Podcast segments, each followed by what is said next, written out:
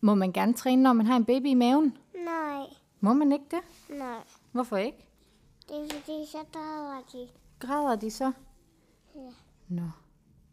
Så, så er de nødt til at tage ud. Ud af maven? Ja. Mm. Må man så træne, når de er kommet ud af maven? Ja. Okay. Dejligt.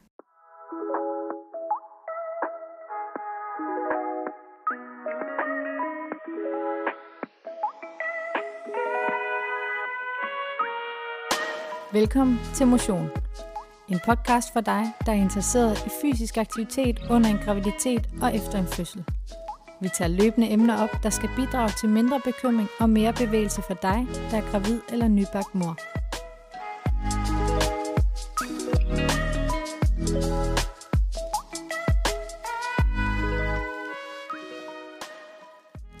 Hej Christian. Hej Emma. Hvad, Christian, jeg tænkte på noget. Øhm, har du nogensinde taget sådan mellem 10 til 15 kilo på over 9 måneder? Så skal jeg jo nok tilbage til min øh, barndom, så tror jeg, så hurtigt voksede jeg ikke dengang. Nej, Nej. det har jeg ikke. Nej. Og jeg tænker også, hvis man tager sådan en nyfødt, så er det måske også rimelig meget, at man, når man er 9 måneder, så vejer man 15 kilo. Ja. Det er jo egentlig faktisk ikke... Øh, der er der flere og flere børn, der faktisk vejer omkring de 10 kilo, når de er 9 måneder til et år. Så det er måske faktisk der, du egentlig skulle have Det kan jeg bare så ikke meget rigtig huske.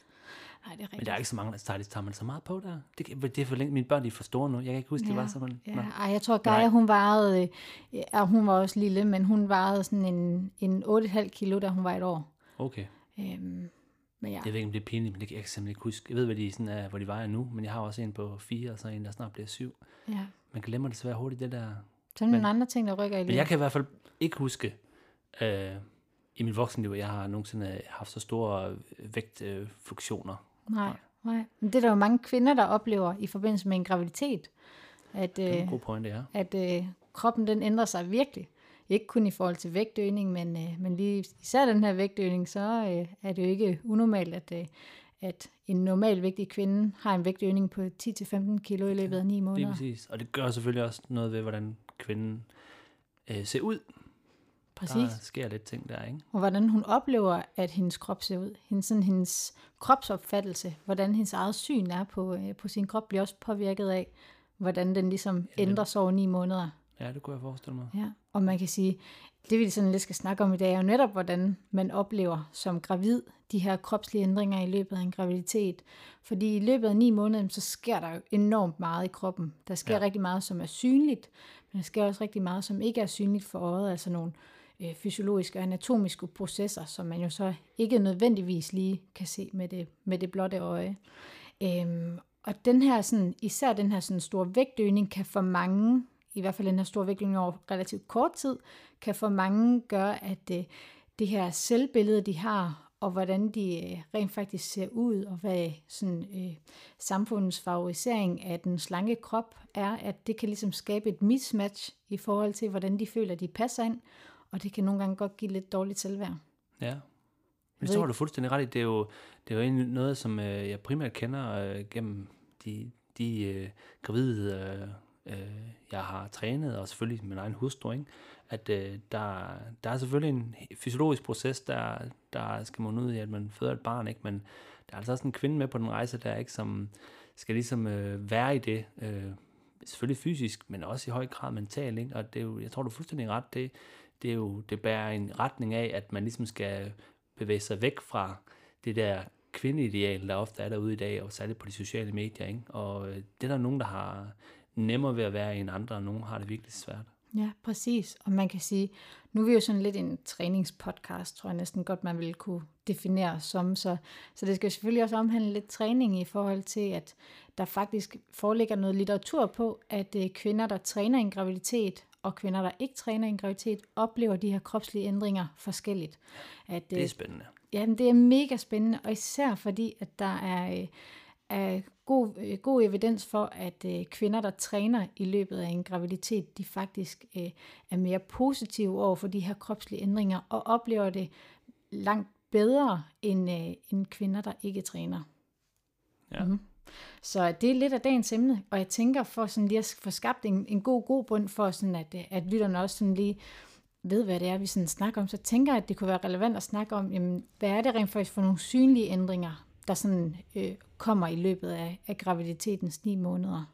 Ja, altså øh, noget af det, som, som øh, selvfølgelig bliver, bliver, bliver tydeligt for de fleste, det er jo, men det er jo nok først den, ofte for de fleste, i hvert fald midtvejs i graviditeten, ikke, at, at maven begynder at, at blive større, ikke? Men, men det har de fleste gravide også allerede mærket, at der sker noget omkring deres brystvæv, ikke? altså brystet simpelthen bliver større, og altså afhængig af, hvilken kvinde det er, ikke? Altså, så kan øh, sige, vægten i brysterne faktisk øh, altså forøges med op til et kilo for eksempel. Det er jo, det er jo ret voldsomt.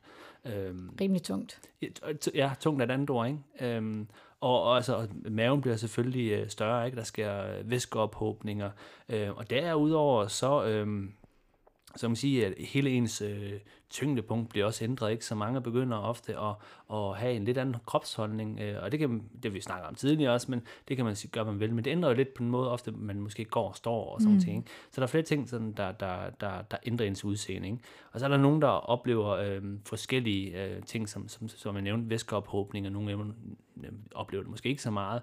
Øhm, og, så, og det faktisk, må jeg være helt ærlig om, jeg ved faktisk ikke, om det her det er noget, som... Øh, der er undersøgt, men det er noget, jeg har oplevet øh, blandt flere gravide, som jeg har enten haft med at gøre, eller også min egen kone, der er, altså noget som håret ændrer sig. Altså mm. min, min kone, altså bedste eksempel, øh, generelt, sådan, hun er sådan dansker blond, ikke? Altså sådan øh, mellemblond, øh, øh, særligt om sommeren, så bliver hun sådan ret blond, og hun har altid haft sådan noget kruset, øh, krøllehår, altså sådan noget, lidt sådan noget, andre piger drømmer om at have. Sådan rigtig, virkelig en krølletop, ikke?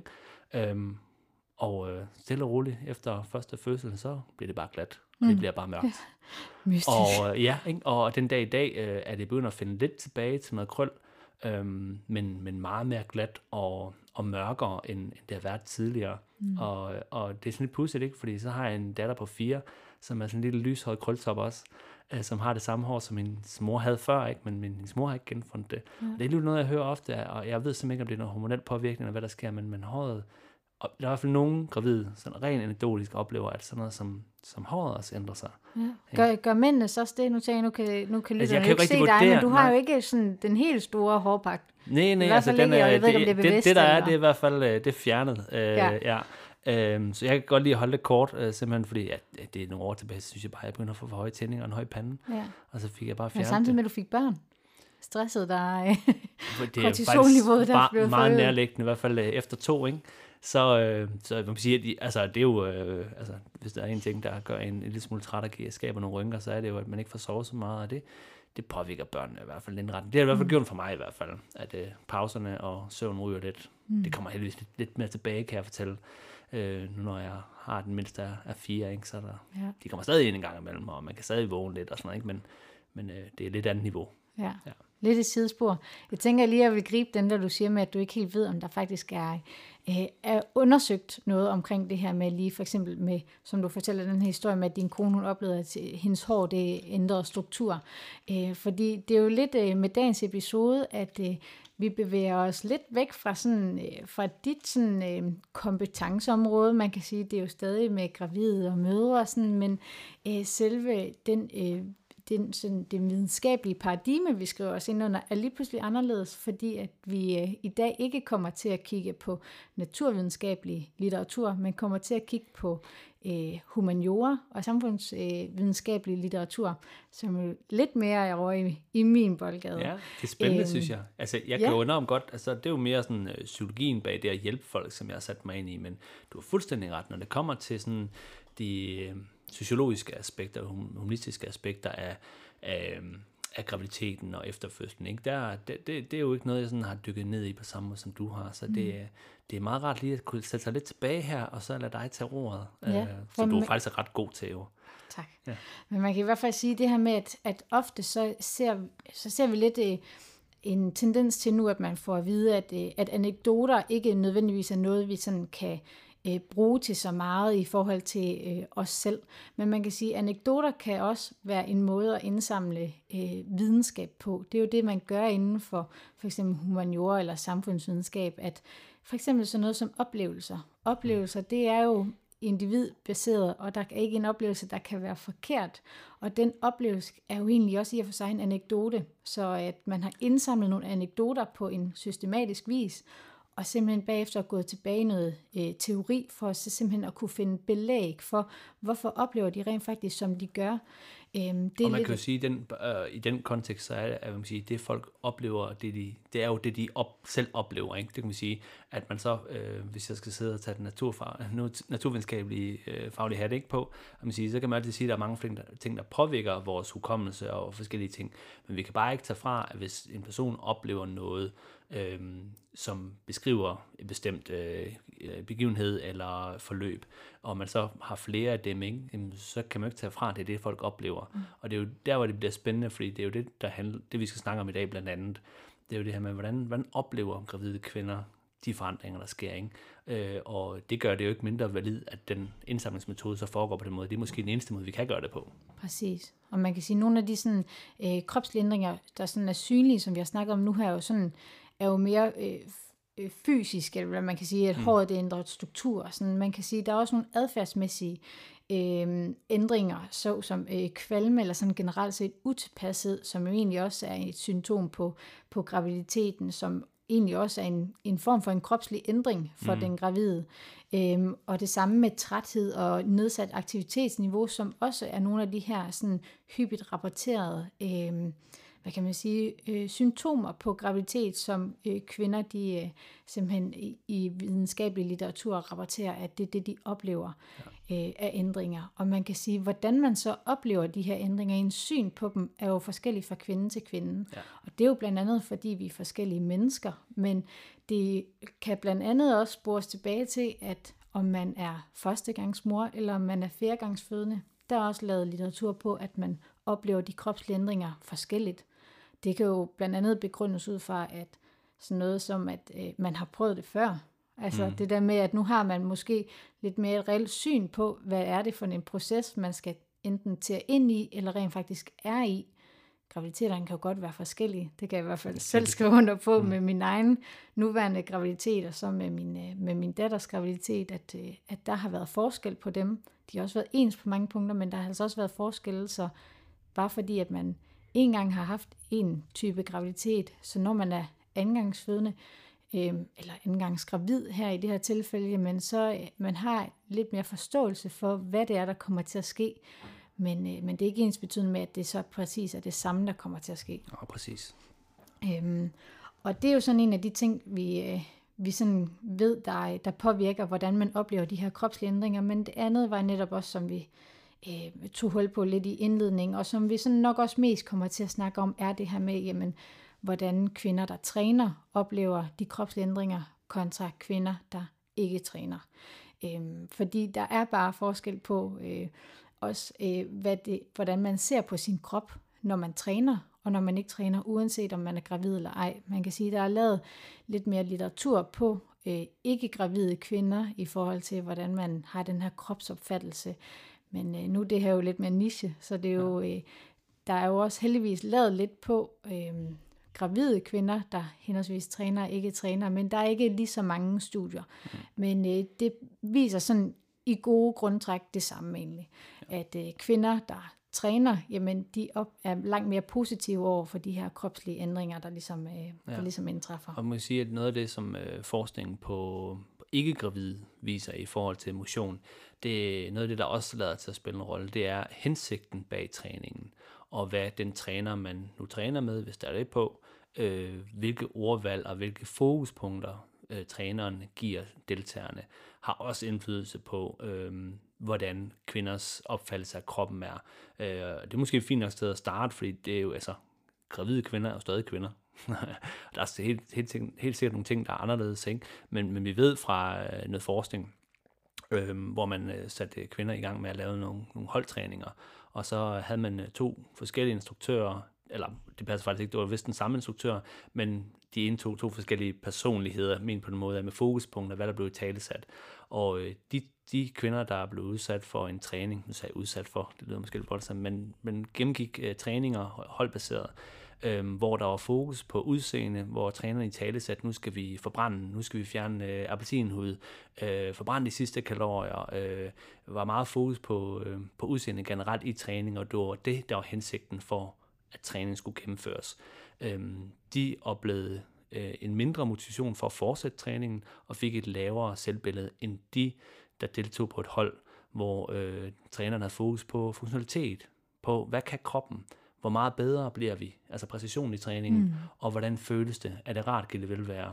De havde simpelthen øh, langt mere motivation for at fortsætte træningen, og havde et langt bedre selvbillede, og vurderede deres udseende meget bedre. Og det er sådan lidt sigende, ikke? at det her med, hvad er, hvad er hensigten med den træning, man laver?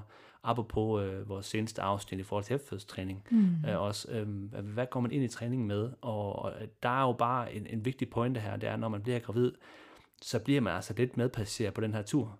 Øh, der er simpelthen noget kontroltab om, at kroppen vil en sted hen, øh, et bestemt sted hen, øh, for det skal den, og der skal, der skal forhåbentlig fødes et barn, og det vil man jo også gerne. Men kropsligt, der sker bare nogle forandringer, man ikke har styr på, og man ikke kan kontrollere, og det er kontroltab. Men omvendt, så det er jo ved at dyrke en motion, hvor man genvinder noget af den kontrol, og kan finde ud af, hvad kan kroppen, og hvad kan man rent funktionelt øh, klare. Det giver noget, lad os kalde det, kontrol og magt, øh, men det har været også noget positivt i forhold til, øh, at man, man har noget øget funktionsevne, og dermed også øh, bliver tilfredsere med sin krop, og hvordan den ser ud, fordi det giver god mening, det er det, den skulle kunne. Mm. Gav, gav det mening? Mm. Ja, ja. Helt klart, helt klart. Og man kan sige, det som du også sådan lidt optaler, er jo også den her, altså bare generelt set den gravide krop, og det ideal, der egentlig også ligger i sådan implicit i at snakke om den gravide krop, fordi at, at det er jo netop en naturlig proces, som forløber øh, af sig selv, og vi ikke har nogen indflydelse på. Altså, øh, kroppen skal nok styre, at det her barn det bliver bygget, og så er vi bare ligesom medpassagerer. Mm. Øhm, men i og med, at man bliver gravid, så har studiet også vist, at så øh, indskriver man sig egentlig lidt ind under et øh, nyt kropsideal faktisk, om man ja. vil. Man kan sige, i og med, at det er blevet mere populært at dyrke øh, kroppen og sit øh, spejlbillede og dyrke øh, fitness, altså, øh, jamen så er det jo også øh, blevet meget populært at, øh, at have sådan den her slanke krop. Mm. Øhm, og det er jo ikke nødvendigvis noget, vi selv har valgt, men det er lige så meget sådan generelt set den her sådan magtstruktur, vi, vi er i, når ja, vi er i et samfund. Ja, ja. Øhm, at der er jo netop også en sundhedsgevinst i at være altså det er også lidt, hvad man lægger i ordet slank. Altså, jeg vil nærmere bare sige normalvægtig. Mm. Altså sådan, men, men i meget litteratur bliver der brugt sådan den slanke krop som værende det term, vi sådan bruger om, om, øh, om hvad vi egentlig fagligt vil kalde for medgørlige kroppe. Ja. At, øh, at samfundet sætter ligesom nogle, øh, øh, nogle magtstrukturer i spil, og i de her magtstrukturer, jamen der ligger nogle øh, sandhedsritualer, hvor i at vi øh, har en bestemt adfærd eller et bestemt måde at se ud på, som ligesom bliver idealet, og det er normative at gøre. Øhm, og der vil øh, den udøvende magt gerne have, at vi egentlig indordner os, hvad der er de her sandhedsritualer. Så de vil gerne have, at vi jo egentlig bliver rimelig homogene faktisk. At og vi skulle gerne, ikke? Ja, ja, og medgørlige, at vi egentlig bare øh, alle sammen er sunde og raske, og, øh, og er i den slanke krop. Og det, og det man så kan sige, som er gevinsten for den for eksempel gravid eller kvinde, øh, eller mand for den sags skyld, i en slanke krop, det er jo, det giver social status, ikke? Præcis. At, at det, det, er jo gevinsten, ikke? At at, ved at sige, indordne sig efter samfundsnormer. Øhm, så der er sundhedsaspektet, ikke? men vi kan også godt blive enige om, at man kan også godt forsøge at leve op til øh, det æstetiske ideal med at se ud på en bestemt måde, uden nødvendigvis være sund, men i hvert fald bestemt øh, formentlig ikke mentalt sund, øhm, for det er også en del af sundheden, ikke? Men, men, men det der jo bestemt set er, er lokkemaden, det er jo, at særligt i takt med, at sociale medier er blevet så ud, udbredt, ikke? det er jo den her sociale status, det kan give, at man viser, at man har kontrol, fordi man kan styre sin krop og se ud på en bestemt måde, øh, som ofte er det, de fleste foretrækker ud af til, ikke? Præcis, så vi vil altså gerne disciplinere vores krop til at blive den her medgørlige krop, der bare passer ind i samfundets øh, normative syn på lige nu her en æstetisk krop. Øhm, og, øh, og falder man ikke ind for den normativitet, jamen så er man egentlig, hvad man så vil betegne som en farlig krop. Og det kunne jo blandt andet være, hvis man er overvægtig, øh, eller faktisk egentlig også, hvis man er gravid. Det mm. man så har fundet ud af ved, ved sådan nogle af de her sådan, øh, øh, samfundsmæssige øh, undersøgelser, det er, at når man så er gravid, jamen så opstår der egentlig lidt en subkultur faktisk. Så når man bliver gravid, så tilskriver man sig den gravide krops ideal. Og det er jo meget smart, fordi at man så øh, lige pludselig kan øh, retfærdiggøre, hvorfor man egentlig i løbet af 9 måneder tager 10-15 kilo på. Øh, og man kan sige, at i starten af en graviditet er der nogle kvinder, der måske godt kan opleve, at, øh, at de egentlig føler, at det er svært at acceptere de kropslige ændringer, fordi de ikke har fortalt omverdenen, at de er gravide. Mm. Så at de faktisk udadtil stadig tilskriver sig øh, samfundets favorisering af den slanke krop og det sådan mere normative kropsideal. Men lige så snart de får i talesat, at de bliver gravide, så har de fået retfærdiggjort og legitimiseret de her kropslige ændringer, der naturligt indtræffer og der er behov for. Det er super interessant, for så tænker jeg egentlig også, det kan også derfor, at der er nogle gravide, som nogle gange i hvert fald indledningsvis kan have det så svært i det der overlap, øh, særligt i starten og også nogle af midtvejs i anden trimester, altså fra 12. til cirka 20. uge, ikke? hvor man siger, at øh, de begynder at få en bule på maven, men man kan sgu ikke rigtig finde ud af, om de er gravide, eller de er bare blevet småtykke. Ikke? Mm. Og det er for mange rigtig en ulykkelig, øh, oplever jeg i hvert fald, øh, periode, fordi de ikke de kan ikke helt til, de, de siger, de er gravide, de kan ikke helt tilskrive sig det udseende, som følger med. Øhm, og omvendt også nogen, der måske kommer så langt hen, at de kan ikke rigtig se, at de har ikke den der bulemave. De gad bare godt, de havde den der bulemave, som alle andre havde. Mm. Ikke? Men grund af den måde, de måske har plads, bækkenet, alle de der ting, gør bare, at voks, maven ikke vokser så meget ud af endnu. Øhm, og det, det er bare en sjov observation lige tænke på. Det, det passer lige præcis ind i det, at, at, at når man er lidt i det der limbo-zone mellem at skulle være slank, men også gravid nu, men det syner ikke helt endnu, så er man lidt imellem to grupper, og ikke rigtig har nogen accept. Det er mm. bare, no. ja. ja. Jamen, og det er nemlig rigtig, ja, rigtig fin uh, indskydelse der. Og man kan sige også en af grundene til, at jeg tror for eksempel i forhold til det her med de medgørlige kroppe, at, at det er lettere for uh, kvinder, der træner at opleve, eller at de er mere positive over for de kropslændringer, der indtræffer, er netop fordi, at de i forvejen har været en eller anden grad af en, med, en medgørlig krop. Mm. At de har været vant til at skulle disciplinere deres krop, for eksempel i et fitnesscenter, til egentlig at passe ind i, i normen. Øhm, og når de jo så netop også øh, bliver gravide, og øh, kroppen bare fuldstændig styrer showet på egen hånd, jamen så ved at stadig at disciplinere kroppen med en eller anden form for fysisk træning, jamen at de egentlig genvinder noget øh, autonomi og egentlig noget medbestemmelse på, jamen hvordan ser kroppen ud. Ja. Øhm, og man kan sige, det er jo også sådan, nogle gange det her, der hænger sammen med også, hvordan øh, ser man på kroppen. Så at øh, det er jo meget nærliggende at se på kroppen ud fra et æstetisk synspunkt, når man, øh, når man træner, men, men kvinder rapporterer også i høj grad det her med, at jamen, når de bliver gravide, så får de et nyt syn på deres kropsfunktionalitet. Øhm, og det er nok også det, mange egentlig kan mærke, øhm, når de egentlig føler, at kroppen bare kører sit eget løb. Jamen det her med, at kroppen ved godt, hvad den skal gøre. Den ved godt, hvad funktionen lige pludselig er, og så skal de altså bare følge med. Men det her med så at kunne se sin krop som værende øh, funktionelt, ikke kun i øh, måske et træningsaspekt, men faktisk også i egentlig at bygge et andet menneske, at, øh, at det lige pludselig giver en større mening til de her kropslige ændringer, og det bliver lettere at forene sig med dem og acceptere dem. Jeg tænker, jeg tænker lidt på, at det, det hænger jo meget godt sammen med, at det kan du så bedre svare på os, men, men jeg kommer til at tænke på, når, når jeg hører det, du siger, øhm, at inden for sådan psykologien og adfærdspsykologien, når vi skal forsøge at ændre adfærd, øhm, så bliver man nødt til øh, som person og acceptere en række kendskærninger. Altså man er nødt til at acceptere der, hvor man er, og acceptere der, hvor man for eksempel gerne vil hen.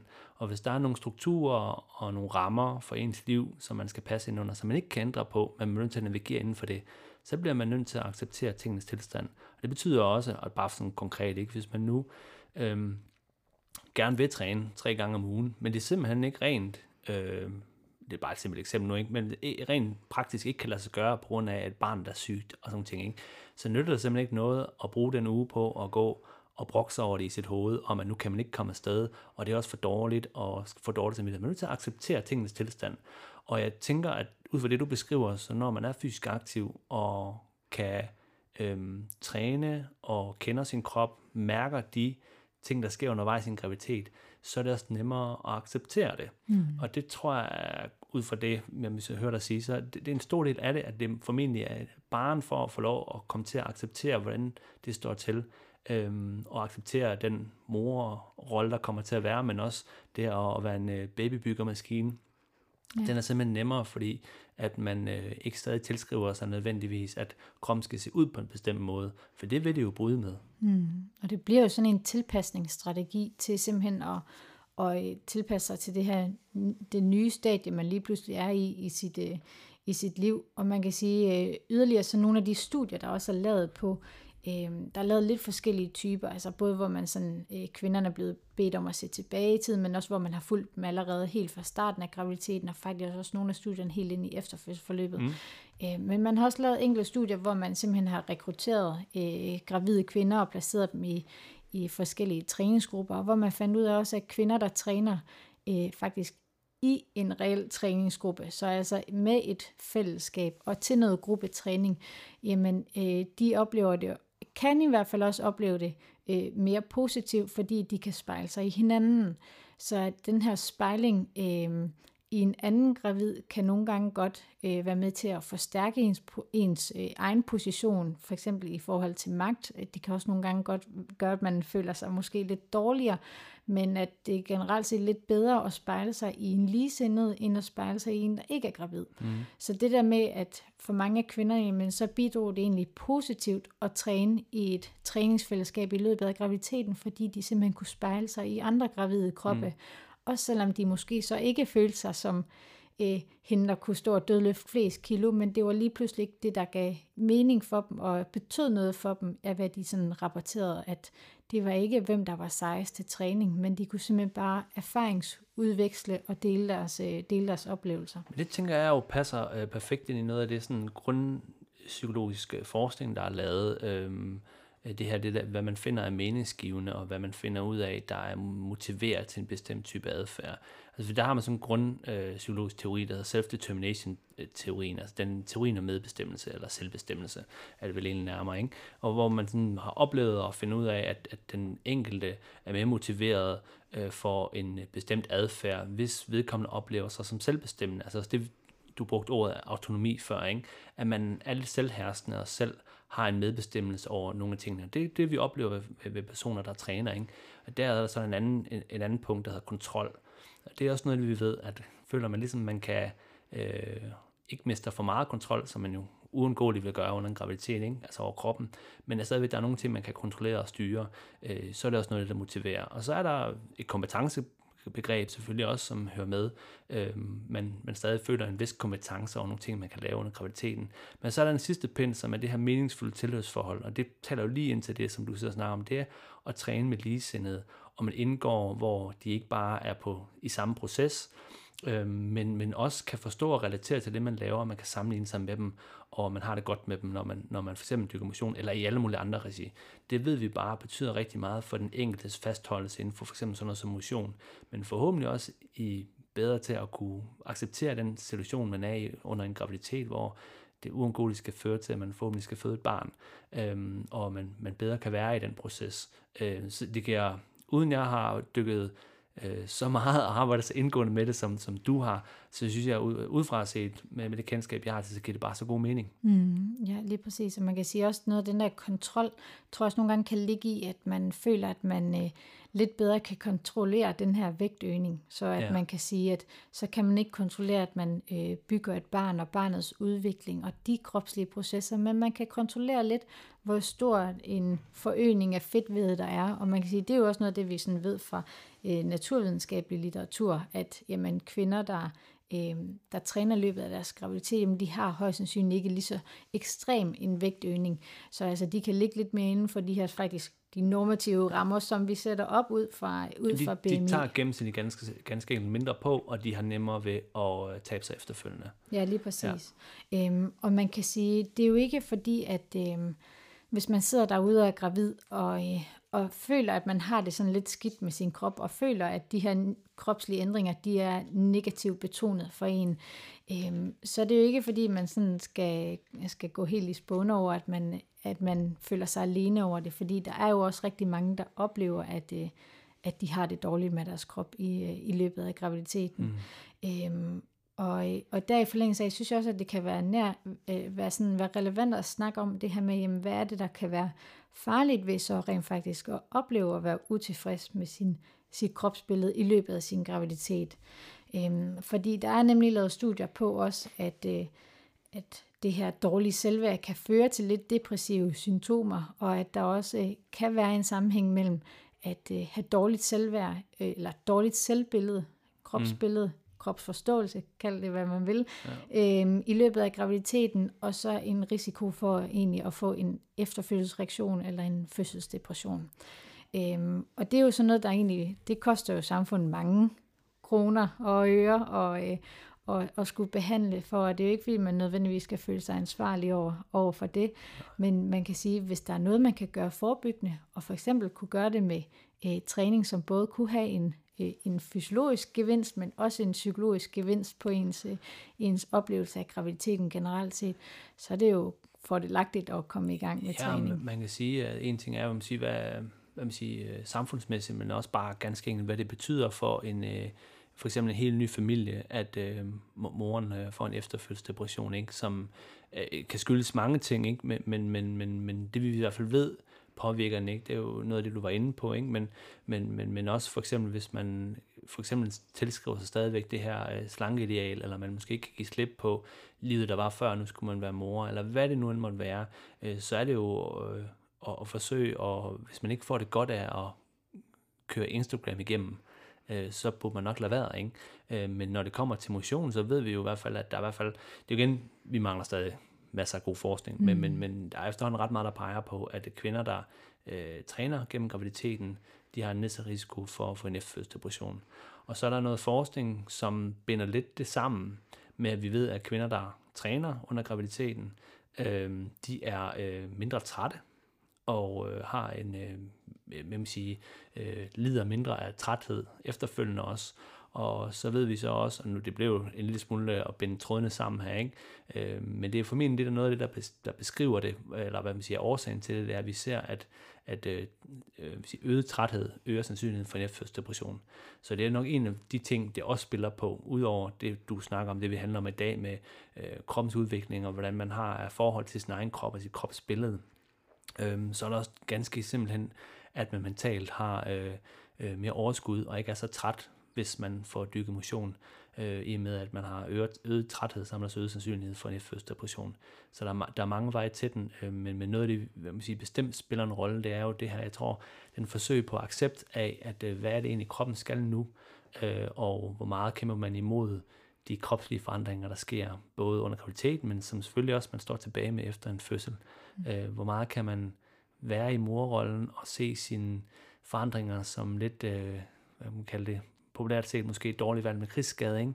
Det er en del af det, og det er det, der gør, at jeg faktisk kan være mor i dag. Øh, ser man det som noget positivt, og ser man som noget, der skal gemmes væk og kæmpes imod.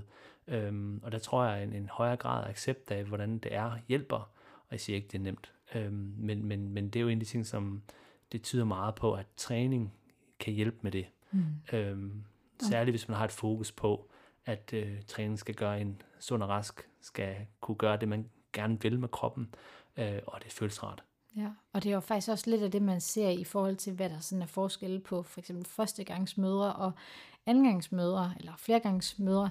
Jamen det er faktisk det her med den her, som du så fint siger, den her med subjektiviseringen af at være gravid. Mm. Altså kan de identificere sig med det? Øhm, og der har man også fundet ud af, jamen, at det sker faktisk allerede i løbet af graviditeten.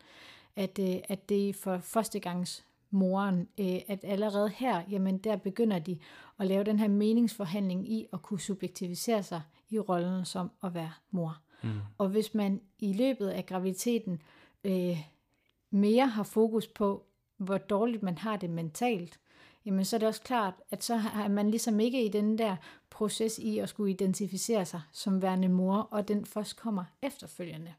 Øhm, og man kan sige, det kan også være lidt af en af de hypoteser, der sådan er i forhold til, hvorfor at nogen er mere i risikogruppe for øh, en efterfødselsreaktion end mm. andre. Og man kan sige, når man så snakker om det her med, at kvinder, der har, øh, der har en tendens til at have en negativ øh, kropsopfattelse, øh, kan være i risikogruppe for at få en efterfødselsreaktion, så skal det også siges, at det er jo ikke nødvendigvis dem, der sådan står først på listen over øh, kvinder, der er i risikogruppe for det. At der er ligesom nogle andre parametre inden da, som vi ved mere om i forhold til, at vi har mere litteratur på at vide, at det er altså dem, der sådan er i primær risikogruppe. Mm. For eksempel hvis man førhen har haft øh, depressive symptomer.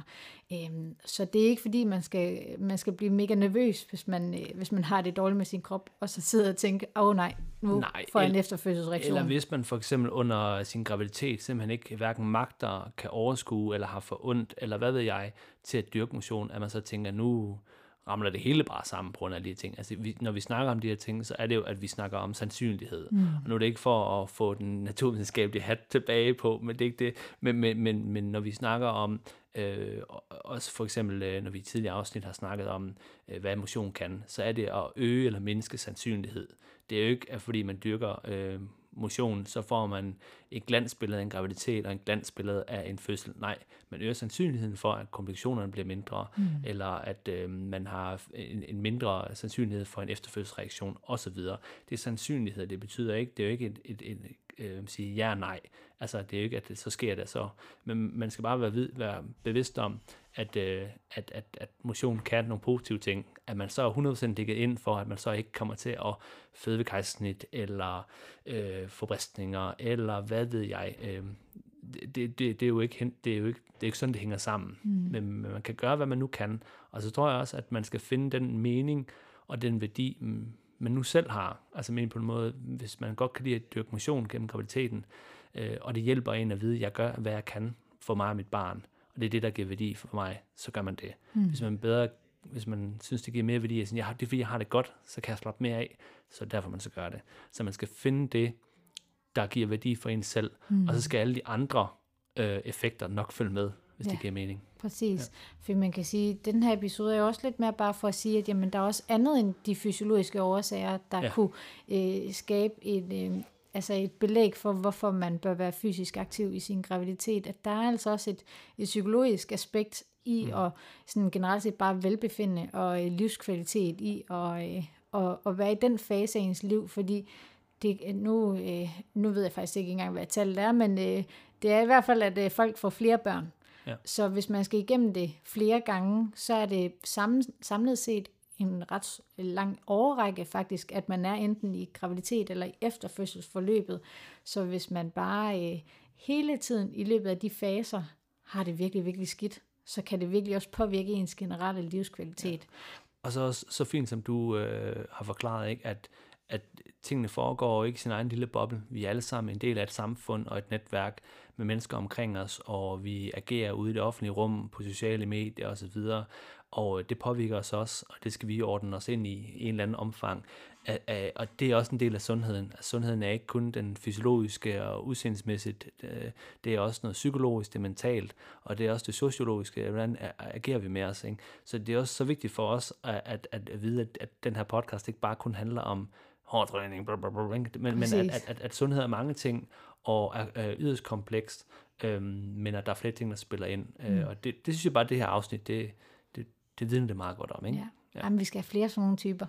Det, Nu, det, vi det, er min mission. Vi, jeg har, det har jeg det helt fint med. Altså, så lærer jeg jo også øh, mere. Ikke? Øh, og så tænker jeg, at det er også noget, som vores lyttere bare kan øh, byde ind med. Igen. Mm. Vi har jo den her Facebook-gruppe, øh, lukket Facebook-gruppe, man kan være en del af, og komme ind og komme med forslag, og give feedback ikke mindst, om hvad man kunne lide, og hvad man måske gerne vil have mere af, og hvad man vil have mindre af.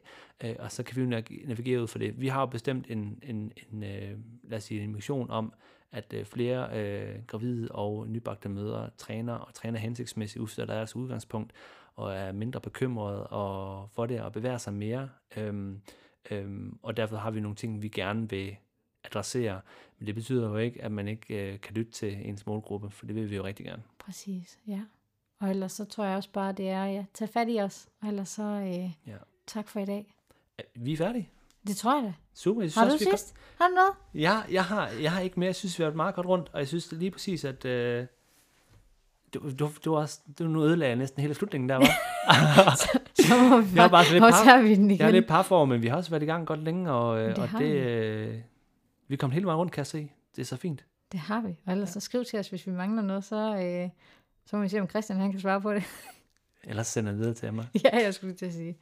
Ja, tak fordi du lyttede med. Det var det for denne gang. Er der et emne, du ønsker, vi skal tage op i et kommende afsnit, så send en mail til kontakt Har du lyst til at følge med på Instagram, så kan du finde os på vores profiler Christian Brasted og Emma Kålund, og ellers er der ikke andet end at sige på gensyn. Thank you